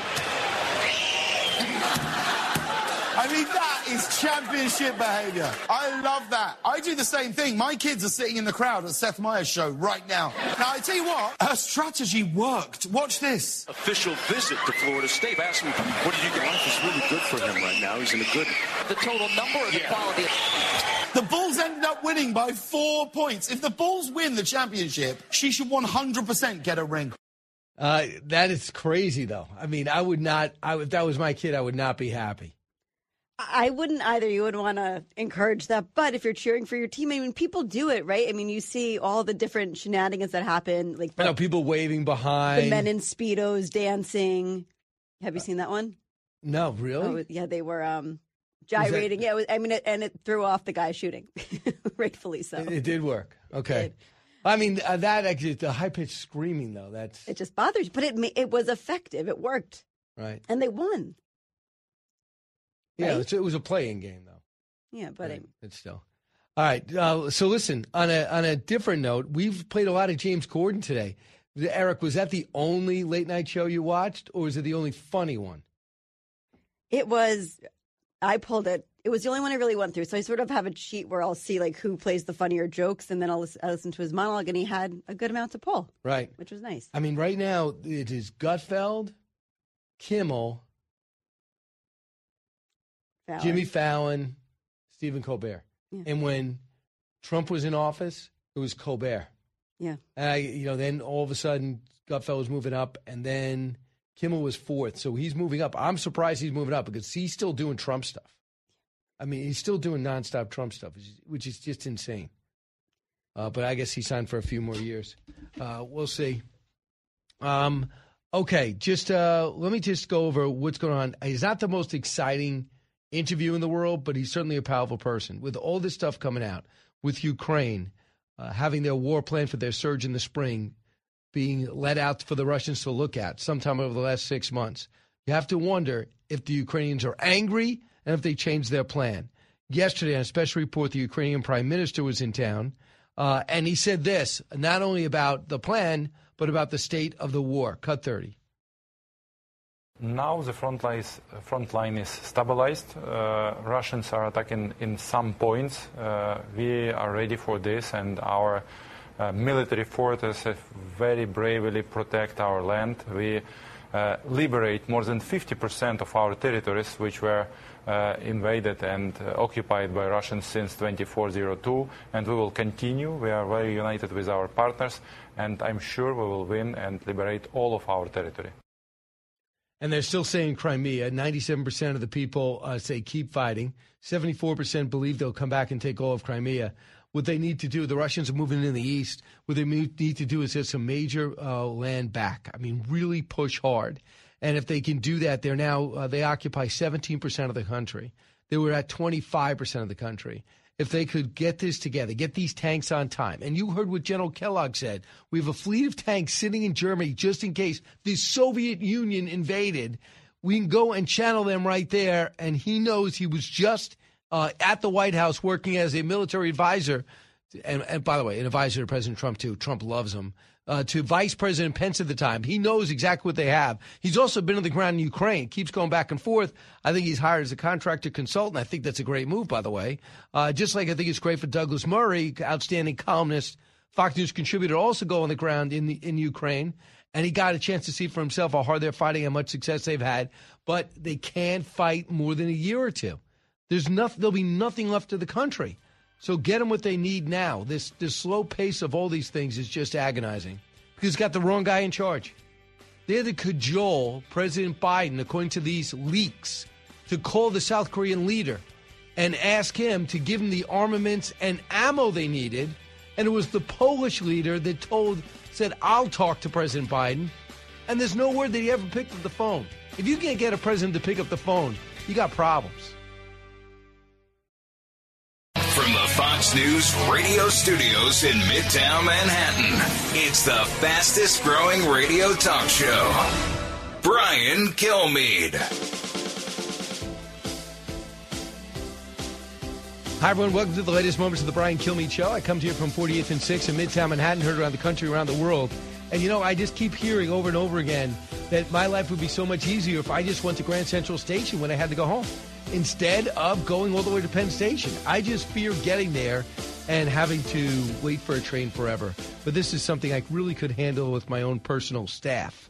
I shouldn't rather be talking on the radio. Uh, Shannon Bream's going to be standing by shortly. She is her people have told me to stand by. They give us a two minute warning when Shannon's ready, uh, she, because she doesn't want to come on early or late. Uh, it's much like the president of the United States. That's how important you are when you have a network show. And Jimmy uh, Jimmy Failla is going to be working next door shortly and taking over for me in most markets. So it's very easy to book him, but he is not dressed. So we do not, uh, even though a lot of times, even if he doesn't want to be, we stream on Fox Nation. So I have standards. So let's get to the big three.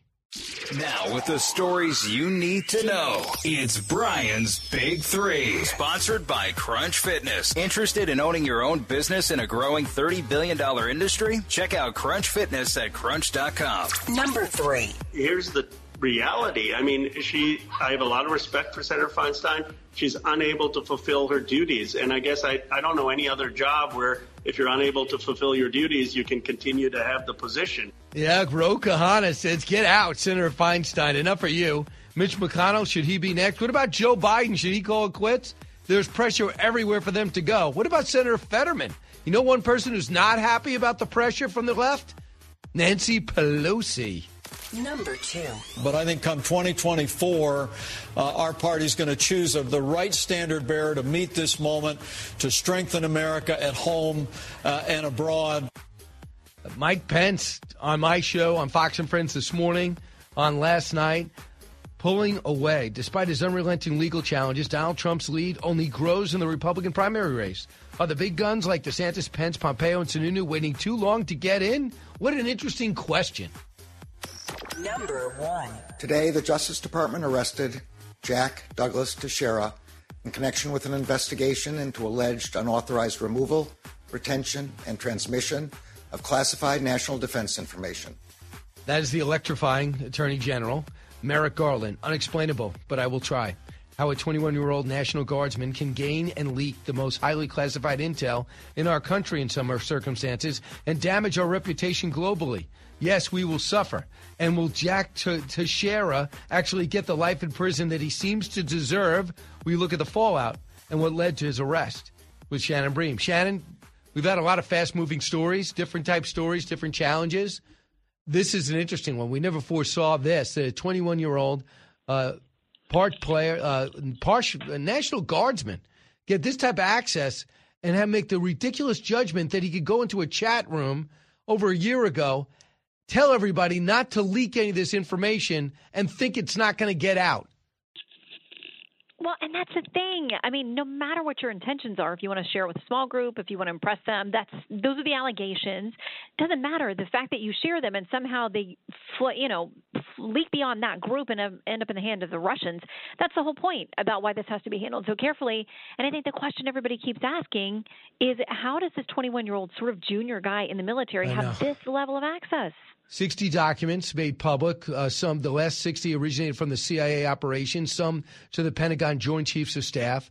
Uh, Ukraine force strengths, what they need, what they don't need, their complaints, classified results of different battles, daily intel reports that normally go to uh, Mark Milley, the CIA, uh, take on what the Mossad is up to in terms of would be the unrest inside Israel. I don't really think Israel's thrilled with us spying on their spies uh, or somehow finding a way to listen in on what they're saying, let alone the UAE, let alone the fact that Ukraine's got to change their battle plan because we let it get out to the Russians.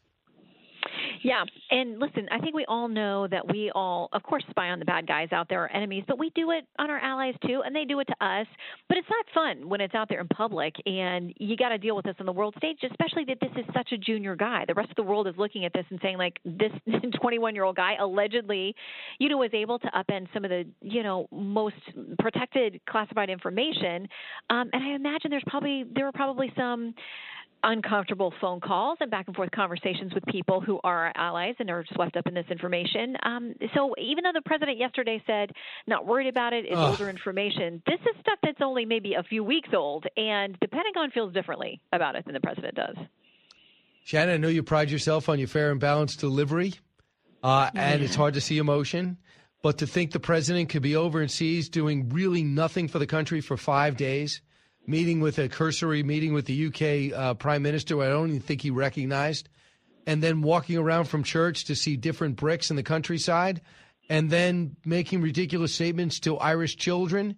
When you have a when you have a leaking scandal, when you got a emboldened China, when you have unprecedented military military exercise over Taiwan, responded by U.S. exercises along with the Philippines, with the Brazilian leader flying over to China and declaring they're looking to get off the dollar. How can you possibly not even have a press conference, a sit down with your favorite outlet? Or, or a TikToker with nose rings and purple hair. Something that makes it worth the time for news organizations to send people over there. I mean, this is real. This is the biggest pass he's ever gotten. He did also try to pet a dog that barked at him. Yeah, And dogs are I had a gonna be my Bernese Mountain. They're the the friendliest dogs. I've never seen one react so like that. cute.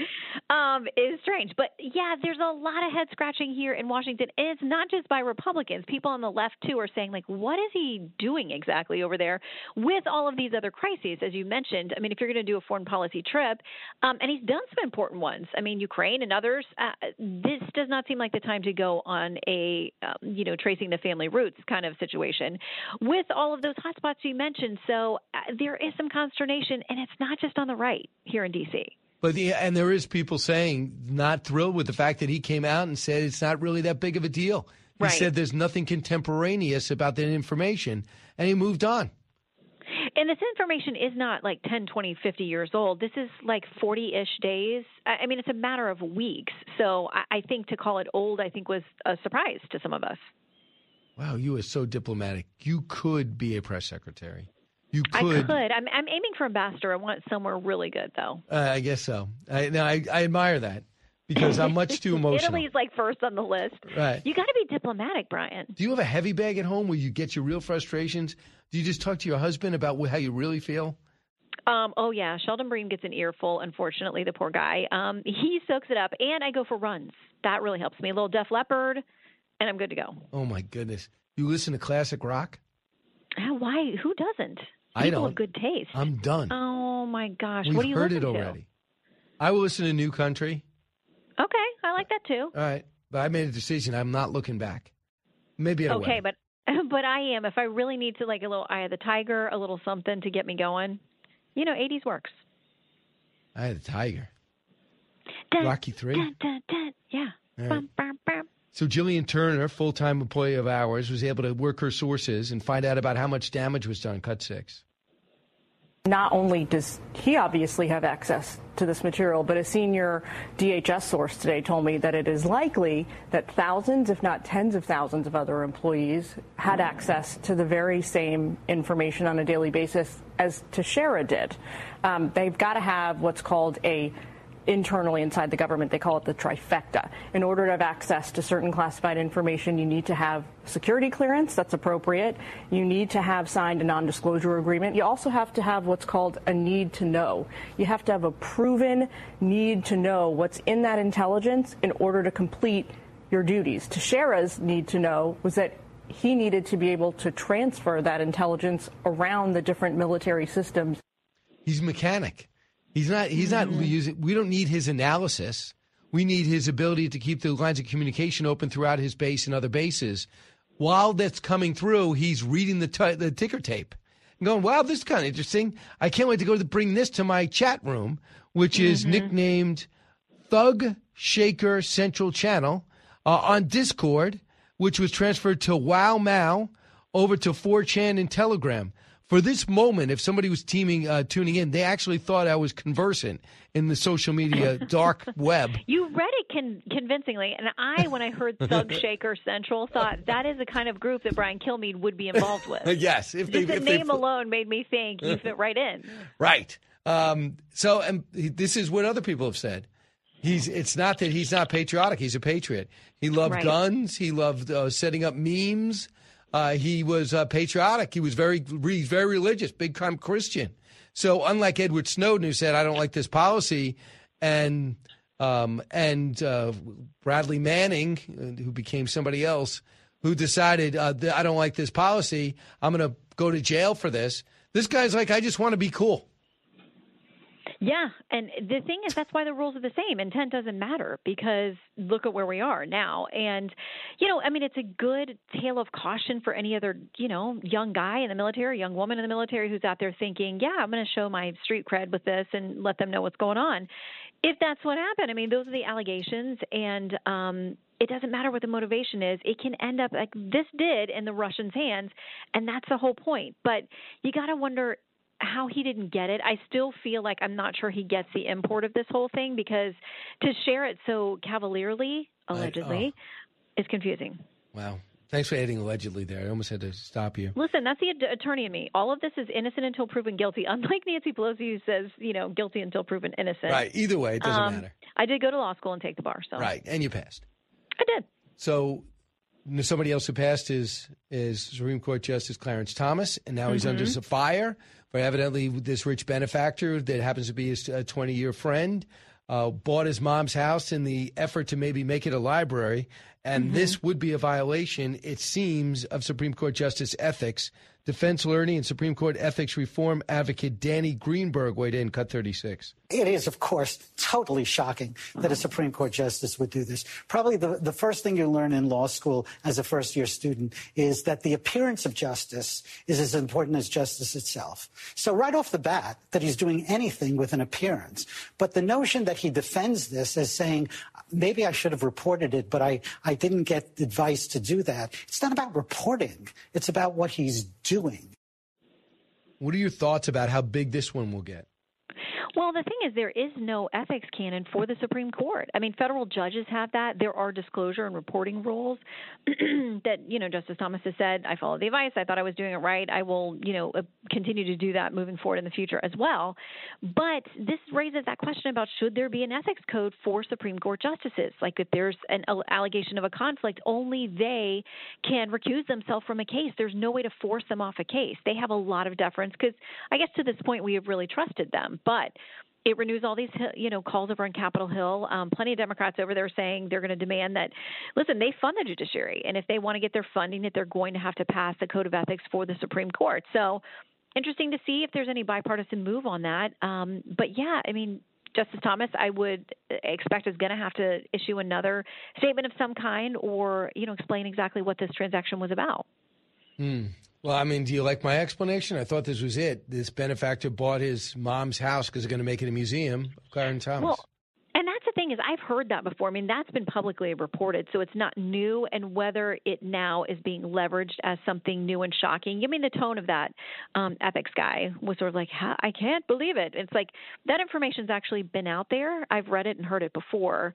That it was going to be something about a long-term legacy preservation thing. That it was sort of going to be um, about um, the library or you know that kind of situation. So, um, and maybe we didn't have the detail level that we have now, but I do think it's going to be something that you know folks are going to want to know more about and hear from the justice about. I might as well say this. Uh, Sean is going to buy my childhood home and make it a library. Uh, it was going to be a afford that? surprise. Uh, is that going to be an ethic violation for talk show hosts?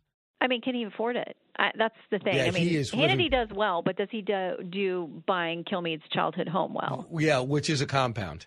It goes on and on and on. I think so. That Yeah. explains a lot. You grew up on a compound. All right. So, Shannon, who's in your show? Well, we've got uh, General Jack Keane to break down all this leak stuff Awesome. and all of the foreign policy nightmares um, that are going on around the world. And also, uh, we've got Congresswoman Nancy Mace, who is a very interesting voice within the GOP in that she says she's pro life, but she thinks the GOP is really getting the abortion stuff wrong. They're not handling the issue well. And we've got uh, Congressman Ro Khanna as well, Democrat, who we have a lot to talk to him about the AI stuff, the tech stuff. He's very well versed in that. I mean, that's um, Silicon Valley is where he represents, but also his comments on Dianne Feinstein. It's time for her to go. Um, Nancy Pelosi has called that sexist. Um, I, she wasn't referring to him directly, but it's going to be very interesting to see um, how he takes that criticism. That is that's going to be very interesting. I think. I got one more thing for you. Yeah. I almost forgot. Um, Senators Rounds and Gillibrand, so from either side of the Hill, um, they do something very special together. And I thought, okay, people need to know where these guys are actually working together on something. So they agreed to sit down with us and tell us about it. So that's on Sunday too. Do they rebuild a? Is it a playground? Uh, it is not, but I'll suggest that as their next next project. If you don't mind. Yeah, I will credit you. All right. Good. All right. So, and who's on your panel? Um, oh my gosh, Kayleigh McEnany is on the panel. Also, former Congressman um, John Delaney, and I'm getting in trouble because right now I can't remember the other two. Doesn't matter as long as you're there. hold I'm on, happy. hold on. Can you hold for two seconds? One, one thousand, two, one thousand. Oh, um, Josh Holmes is going to be with us, and also Mario Parker from Bloomberg News. Wow, that's a big panel. It's almost too big. I think you have to cancel one. Yeah. Yeah. No, we're going to do two panels because we're going to give them plenty of time to talk. A lot of big personalities. All right, including yours. Uh, look at you. Uh, she's working Sundays, but what do you want Yeah. people to do on Saturday? I want them to watch your show first, get prepped, get read in, be entertained, informed, and then take a nap, and then come watch me on Sunday. Go get him, Shannon Bream. Thanks so much. Bye. 1 408 7669. I'm going to come back and take your calls. Uh, and keep in mind, we are Saturday, 8 o'clock, One Nation. Don't move. Expanding your knowledge base. It's the Brian Kilmeade Show.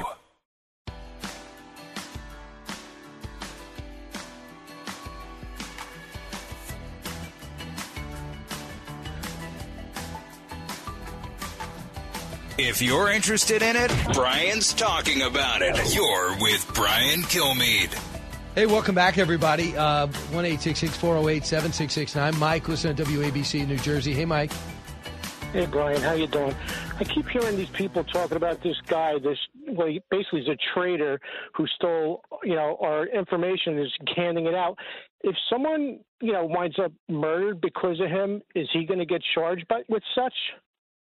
No, uh, I, I think he's got. The question is: Is going to be a military court martial, or is it going to be tried in a, in a civilian court? Uh, listen, I never would have let Manning out. I never. I would have find a way to get to get Snowden out. We could have stopped him in Hong Kong. Remember, and and the same thing with all these all these guys. They do tremendous damage to our country.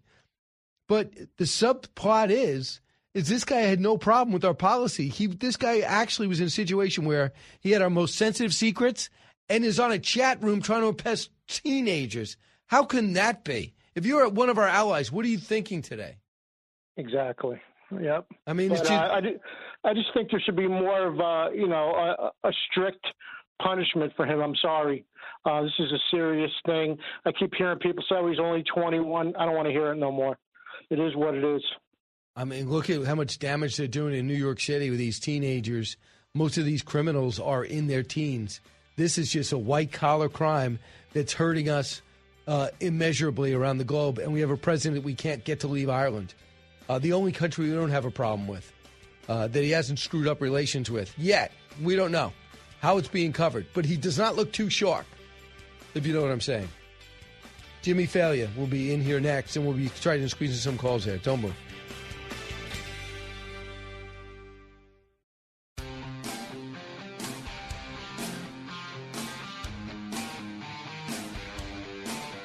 That makes you think. This is the Brian Kilmeade Show. This afternoon, the FBI arrested a 21 year old Massachusetts Air National Guardsman in connection with the leaking of classified documents that were posted online. The leaker is described as a lonely young man who is part of a chat room group that shares a love of guns and military gear. You know how sometimes, you know, you find yourself going, it's, it's always who you'd least suspect, isn't it? This isn't one of those times. As a 21 year old, he's, he's devastated that this mistake may cost him his future, but he's also thrilled that he's posted something online and it it totally went viral. That is uh, James Corden last night uh, off his monologue. Jimmy Failla barely smiling. Uh, Fox Across America, and he's always happy. Uh, but you know he's he's calling it quits. This guy's done at the end of the year. Corden. Uh, Yeah. Well, you know, a lot of the local restaurants called it quits for him. Don't forget. Remember, he got banned from Balthazar because he was Dude, a little rough was- on the staff. By the way, Jimmy's uh, show starts at noon. He's giving us some quality time prior. Uh, Fox, what are we calling it now? Fox Across America With? Jimmy Failla. Yeah, well, you should put that first. No, you always say put my name in the title, but you understand. Like when they launched this show, Right. They weren't too sure. They're like, I don't know how long this guy's going to last. Because they had always- with and they had it blank. Yeah. And they just had like hangman. It's like a lot of people don't say this, but like the institution of marriage, they don't really have a lot of faith in it. That's why they always say to you, take this man. Right. They never specifically Whoever. name they get this guy, just to, you know, just in case. And now you got to pick a pronoun. Yeah, now you, You got to pick take a, this you- they, yeah, they or them. so you were saying, uh, but I, I love talking about this Yeah. because James Corden to me Uh-huh. seems the most talented. Yeah. Uh, I mean, he's singing, dancing, that karaoke thing, Yep, does yep, yep. but yet I just see him go, yeah, I'm going to call it quits. I think he's exhausted by the format because what happens is like a lot of those late night shows specifically are very samey. Like Tuesday night, we're in the car pretending to sing. Wednesday night, we're cracking a head over, uh, you know, an egg over each other's heads. I think he just outgrew the format, and you know, he's probably made enough money. But is he not a nice guy? According to restaurant staff, no, because I've heard Ah. that in multiple places. Really? Yes, and I it's like What's the problem? You should be happy You go. Thank to eat. you. No, it kills me. I have survivor's guilt, you know, from being a cab driver. Right. When I get driven home from here, I am tipping these guys to the point that they think I'm romantically interested. Right. Like they think we have something. Right. And it's like I have to like give him a talk at the end. I'm like, I'm sorry, Frank. It's, Right. uh, it's I got a wife and everything. But uh, I never understood that. But on some level, I think what happens is, you know, 'cause a big showbiz guy. He was doing movies too. He's so used to everything in the universe revolving around him that he probably just doesn't have patience. So I don't think that it's not that he's a bad guy. I just think he probably snaps too quickly because Right. he's used to convenience. So this story in particular, there's a lot of stories that come down the pipe. and Go here comes the election, here yep, comes yep, the yep. midterm. All right, but to think that it, this story would turn the way it did, and have all this information with a war that we're supporting, with a war that divides the country, beginning to divide the country more and more to begin with. And then to have a president stuck in Ireland on his own volition, the only Yeah. country we don't have a problem with, Yep. he will not leave. This is the longest trip. He's in the countryside uh, today. You know, and, and seriously, think about this. What they should be doing, given the condition Biden is in, is at this point he shouldn't be going overseas. They should be sending him to Epcot and telling him he's overseas. Might as well. You know what I mean? That way, at least he's around for the optics of it all. But you know what it tells me, Bry? When you think of, you know, we're kind of in like a code red moment on so many fronts Yeah. domestically right now. The fact that they're willing to let him leave the country at a time like this tells me he's not really running this thing. It, it give, really give, creates the Well, then- perception. But here's the problem: is there's no Al Haig. I'm in Yeah. control, right? we need a we need a wartime consigliere Right. like in The I mean- Godfather. we don't have one. I mean, if Bush 43 was out of town, Yeah, yeah. Cheney's like, I got this. Yeah, exactly. Right? I mean, Donald Rumsfeld, you don't think could handle this? They'd step in. Yeah, I mean, you have the chief of staff, Andy Card, like, no, no, I know how to run this thing. Yeah. So you do not have that experience. No, no. So I don't know who's there. And somebody was telling me the other day is that for the longest time, like it or not, Ron Klain was in control. Yeah. That This new guy hasn't taken control. But I mm-hmm. want you to hear this is a Democrat, Richie Torres from New York, mm-hmm. who you might have picked up in a cab one time. Cut nine. Look, it goes without saying that nothing is more critical to the security of our nation than protecting the confidentiality of our secrets. And I'm just concerned about the security failures. You know, how could a 21 year old National Guardsman so easily access and leak massive amounts of, of classified intelligence? So there should be an investigation into what went wrong, and Congress should act decisively to put in place whatever safeguards are required. He's trying to softly land the plane after Yeah. have to respond to the fact that Trump, that President Biden said, "Yeah, and it's not a big deal. It is Yeah. a big deal, but nothing contemporaneous got out." Yeah. Has ever anyone ever gotten together in this administration and coordinated messages? No. Ever. Right. Because everything is walked back to crisscrossed. But the bigger issue is, you know, he alludes to the point of, you know, how could a 21 year old kid get access to this? That does matter. But my bigger frustration is how come we always ask these questions after the fact? Right. Like, shouldn't we be asking this? There's probably a multitude of fronts right now where something that's a how could this type of thing be happening be addressed on the front end, but it's always after a problem. Number one, number two, I think obviously they want that problem because the response to this is we have to monitor chat rooms more closely, which will give them more domestic spying capability on the rest of us. But I think the other thing, and this is the bigger issue for me, is we're going to put so much effort, and I'm seeing it in the media already, into profiling this Jack Teixeira fella and his friends. But how about the specifics of what's in these documents? I know. because they don't read well. Uh, not not from our enemies or our allies. You know, Egypt's supposed to kind of be our pal, no? And Right. they're you know moving some decent product from what I read. And China, that was real. That Mhm. China and General Jack Keane gave us credit for that. Yep. Gave this administration credit because he said when he found out that China was considering giving lethal aid, we came out and said it. Yeah. Last time we said Russia's going to invade, we thought that would scare them away. They invaded. Yeah. So that didn't really work. Yeah, it's like oh, but on- this one hopefully will. We'll Uh-huh. see. But China might go. What are you going to do about it? We're on the deck of the Titanic arguing about a guy who cheated in shuffleboard. Right. I'm like, I think we got bigger problems on the boat. I'm not going to lie. Right. Um, I want you to hear when, when you talk about people that should be held accountable. This is what Dan Hoffman said, and I'm name dropping. Yep, he would you. never do your show. right? He would never. Do, he has he done better. your show? No, he deserves better. Why wouldn't you book him? I mean, we we might because you're afraid of being rejected. No, he, maybe he says yes. I could throw your name around. You'd be surprised when I get on that show. Really? You throw? You have permission to throw my I'm name like, around? well, you know, Brian asked if you could do him a favor and That's come on my show. Yeah. Cut thirteen. So I think actually the person who's going to find herself on the hot seat is the Director of National Intelligence, Avril Haines. And remember, she was Deputy Director CIA, Deputy National Security Advisor in the Obama administration when we had those uh, serious scandals, Snowden and Manning. And the question I think that will be asked of her when she testifies next is whether she did a zero-based review of how we're protecting Ever. our secrets. And did we button down the hatches? The old adage, defense w- uh, wins championships, has never been spoken in this administration. Right. What will be spoken is we'll find out this was caused by like climate change. They've been like, you know, ever since the emissions went up, people started leaking documents. It's like it's so hard to take them serious about anything because nothing happens with this administration that isn't somehow co-signed to their agenda. You know, you'll hear like, oh, well, equity, climate. I mean, I know you would think this shouldn't apply here, but it's going to Well, apply here. I mean, here's an example to build on your point. The Yeah. chips bill. Yeah. Oh yeah. By the way, if you are a company that accepts our money and Mm-hmm. brings manufacturing home, you'll be forced to give family leave. Yeah. So, oh, excuse me, what family? What yeah, happened? family leave. Yeah, and then we got to make sure you have equity in your hiring and your management if this company is going to get the grant Yep. that is our money to give to. So wait a second, you, you're shaping Yeah. the look of a uh, of a chips manufacturer who we quickly have to get online in order for our own national security. They do this with everything. Look at the EV thing. Yeah, we're just looking out for the little guy. So uh, go buy a sixty-two thousand dollar car, little guy. Well, let me ask you something. Uh, my the one of the few people that are very impressed with this administration guy Michael Reagan. At least he, He showed yeah. up. Mhm. He shows up, makes the announcement in the Rose Garden. Mm-hmm. I mean, can you wait for the president to come back? No. I mean, do you have to quickly? what, what do you? Who's it? Who's making these rules? All of a sudden, he's taking questions. The president's over there, like, yeah, I'm not really. I had to tell. I have to talk to the Irish children. Yeah, like so. I'm one of those guys. You know, I grew up in the in the '80s, Reagan presidency, Levittown. You know, post World War II GIs returning home from the war. Very patriotic. I root for the country. Doesn't matter who the president is. It's like I didn't like Roger Clemens growing up, but he got traded to the Yankees. Guess who rooted for Roger Clemens? But were you cheering for him when he wasn't?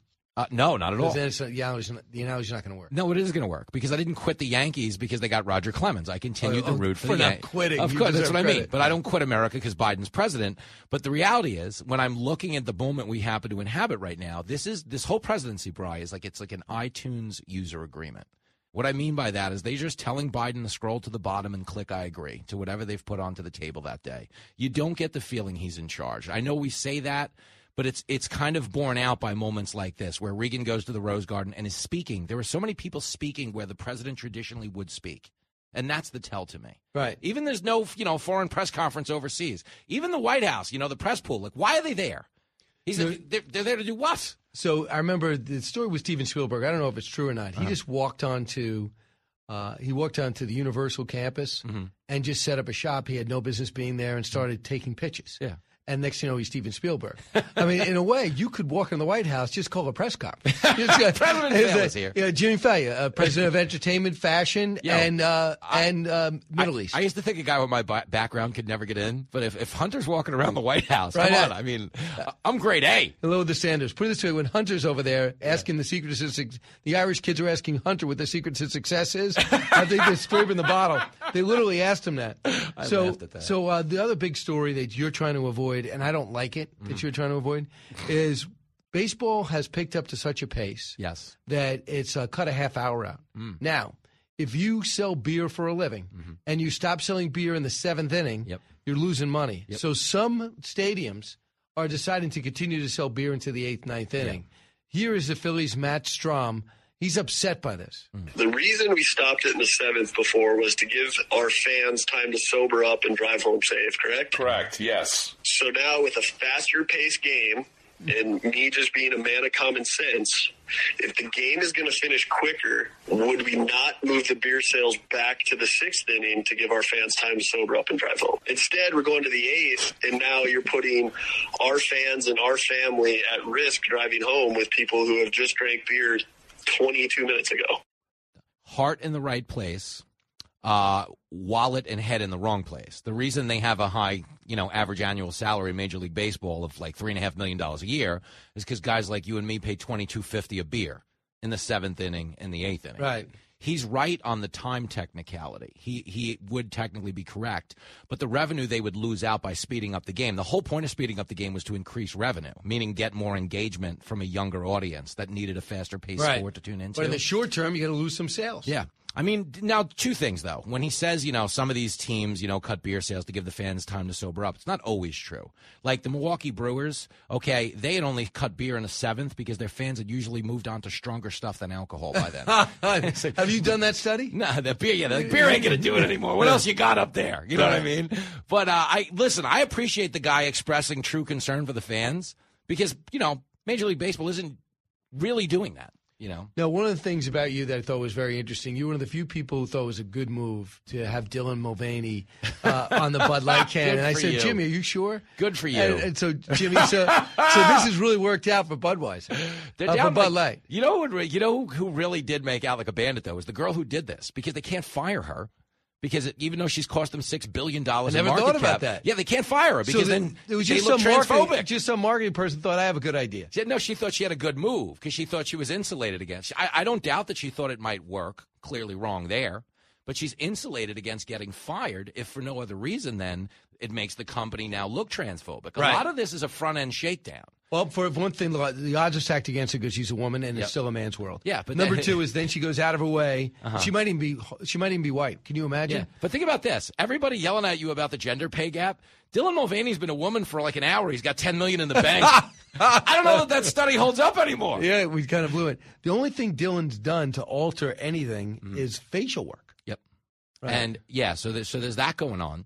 And the other thing is, and this is the part I think is so stupid, because they gave him the can to, to what? Commemorate one year of womanhood. I said this to Hannity last night. I'm like, so Bud Light, you're giving beer to a one year old girl. I'm like, How is this okay? But but I thought Will Cain, and I have to give proper analysis. Mm-hmm. Will Cain analyzed this. He goes, the thing that's bothering me most is she's pretending to be a little girl. Yeah. She's acting. six- yeah, she does a six-year-old thing. Instead of saying, "Hey, I want to be a woman," like Caitlyn Jenner didn't pretend to be a teenager. No.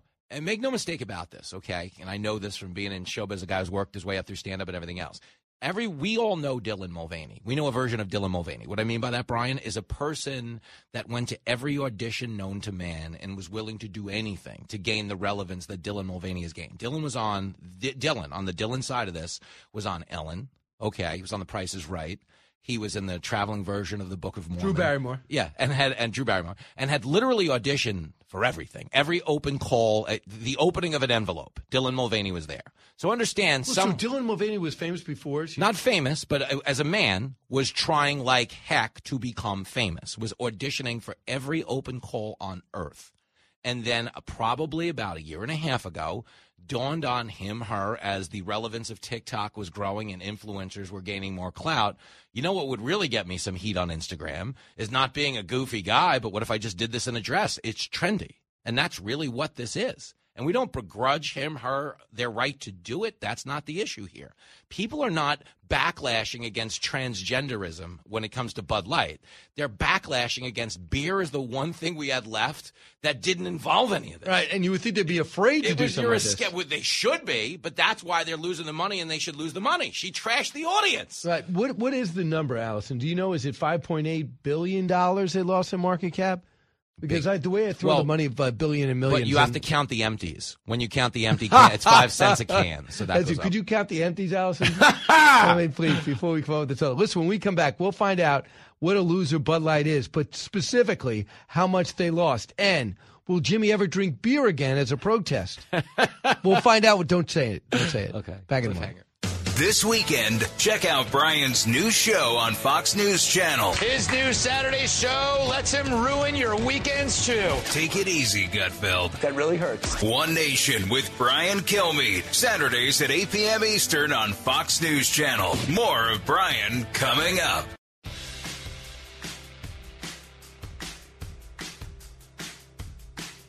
Breaking news, unique opinions. Hear it all on the Brian Kilmeade Show.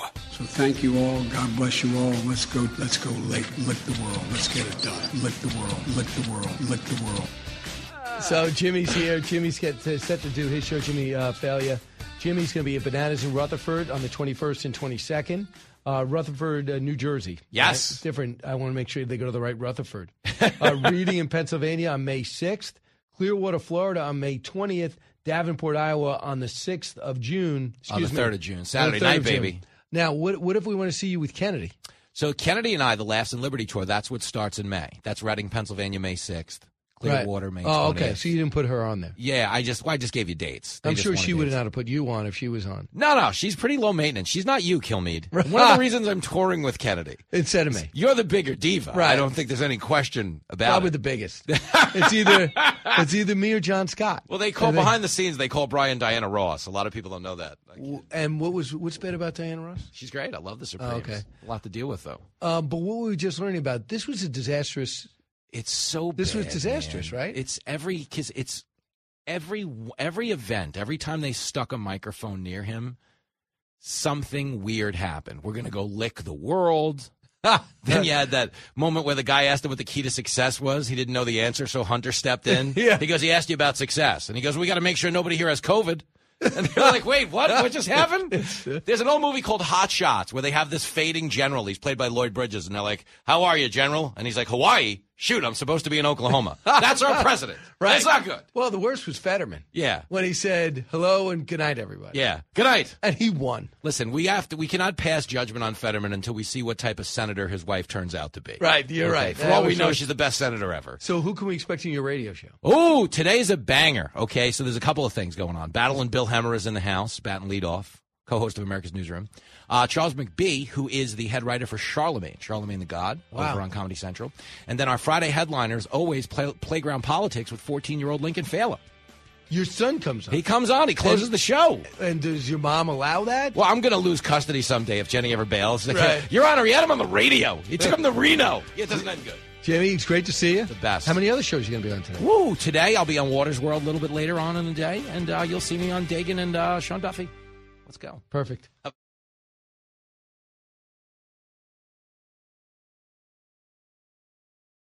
Kudlow on Fox Business is now on the go for podcast fans. Get key interviews with the biggest business newsmakers of the day. The Kudlow podcast will be available on the go after the show every weekday at foxbusinesspodcasts.com or wherever you download your favorite podcasts. Listen to the show ad-free on Fox News Podcast Plus, on Apple Podcast, Amazon Music with your Prime membership, or subscribe wherever you get your podcasts.